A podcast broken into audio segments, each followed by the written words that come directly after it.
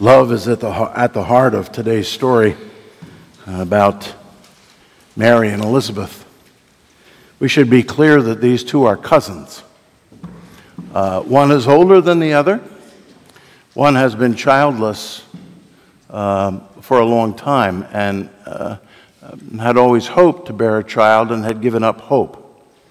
And um, suddenly, uh, she is found with child. And uh, of course, there's much more to that story that you can read. Uh, and I invite you to uh, this week, uh, would be a perfect time to do that.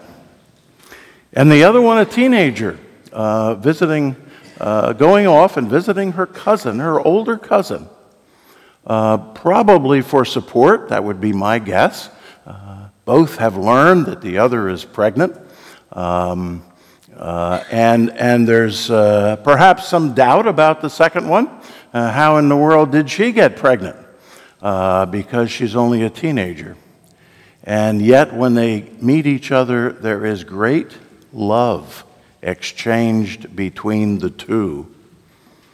Two unusual situations in the lives of two normal people, regular people, people God chose to use to bring the Savior into the world.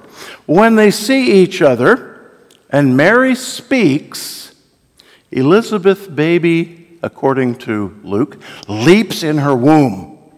An apparent sign that the baby is responding to Mary's presence, but more specifically to the baby growing within Mary.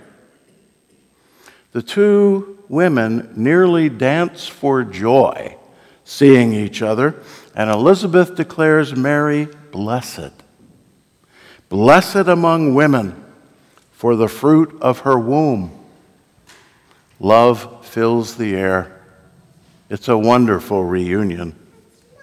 And let's also be clear that the Bible affirms three different kinds of love filial, or sisterly brotherly love, erotic, or physical love and agape, or self giving love. Agape is the purest and highest form of love, the kind of love that is self emptying, that Jesus will have for enemies and friends alike, the kind of love that moves someone to offer his life for another. It is this agape love that we're considering today, the love that came down at Christmas and that moves the loved to follow in kind.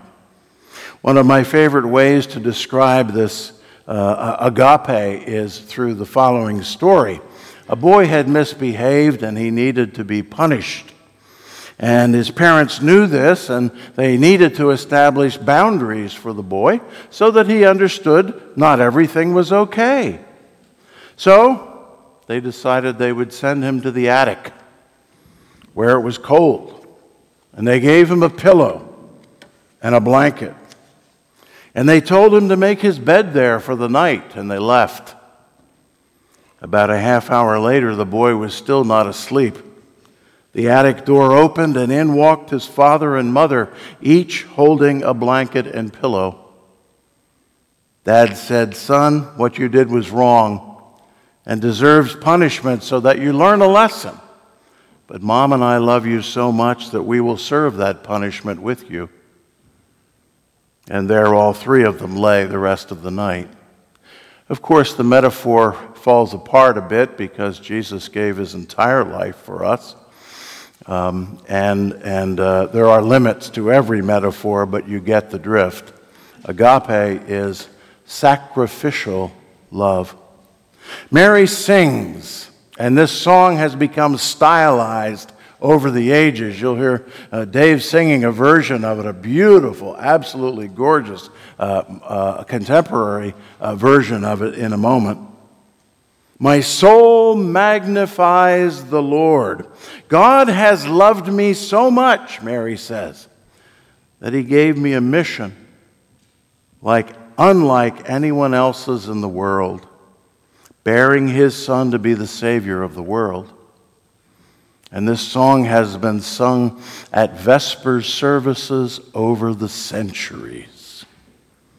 Mary is filled with God's love and shows it. Her song in Latin, the Magnificat, has been a song of the church, a way to express praise and gratitude for God having enough confidence in us to send us to represent Him to a hurting world. The question is is it even possible for you and me to sing Mary's song? Uh, Eugene Peterson's translation is I'm bursting with God news. Are we bursting with God news? I'm dancing the song of my Savior God. God took one good look at me, and look what happened. I'm the most fortunate woman on earth. Often our song is quite the opposite, isn't it? It may be more along the lines of, My God, my God, why have you forsaken me? which someone shared with me this week, is where they are. If you're bursting with anything, it might be frustration. Uh, too many bills, too little money. Spouse not paying attention to you. Children out of control. The spot you were told not to worry about turns into something more. Too many problems, not enough solutions. Help me, God. I'm drowning in bad stuff. Is there anything good? Yes a Savior comes. Well, I've heard that story before. But he means business. Show me. Well, he's coming to your aid, but you're not perceiving his presence. The problem is, for whatever reason, there's a blockage. Your antenna aren't quite adjusted. There's interference, there's static. Reboot if you have to, but reconnect the Wi Fi so that the Savior can get in. Facebook messaging, phoning, talking, go someplace quiet so that you can hear Him, where you can attend to your friend and Savior. I know these places are at a premium. You can find one. There's nothing worse than trying to talk with someone who's distracted and not paying attention to you. What must Jesus feel like when he's trying to pr- give us a message and we, we can't quite focus on him? Jesus is standing right beside you. In fact, you have just received him into yourself through the sacrament. Hush the static and attend to him, for he comes bearing gifts gifts of hope, and courage, gifts of joy and love, much needed by any who are poor in spirit. Jesus the Savior rescues from the dark night of the soul and commissions you and me to rescue others, to be his presence among the despairing, to bear him as Mary did to a hurting world N.T. Wright asks, What would make you celebrate wildly? Wildly. What would make you celebrate wildly? I haven't done that in a long time. The only thing that made me do that was the end of final exams. I'm telling you, that was the best time of my life. Yeah, you're free, you got nothing to worry about, and somebody's going to cook for you and maybe even do your laundry. I don't know. Best time of my life. Would it be news to celebrate wildly that someone close to you who's been sick was getting better? Would it be that all your money worries, your business worries, had been sorted out and you could relax? Would it be the phone call to say that you've been appointed to the job you've always longed for? You might dance round and round with a friend, as Mary did with her cousin. Underneath it all, Wright says, is a celebration of God. God has taken the initiative. God, the Lord, the Savior, the powerful one, the Holy One, the one who is on our side, the merciful one, the faithful one. God is the ultimate reason to celebrate. People, look east.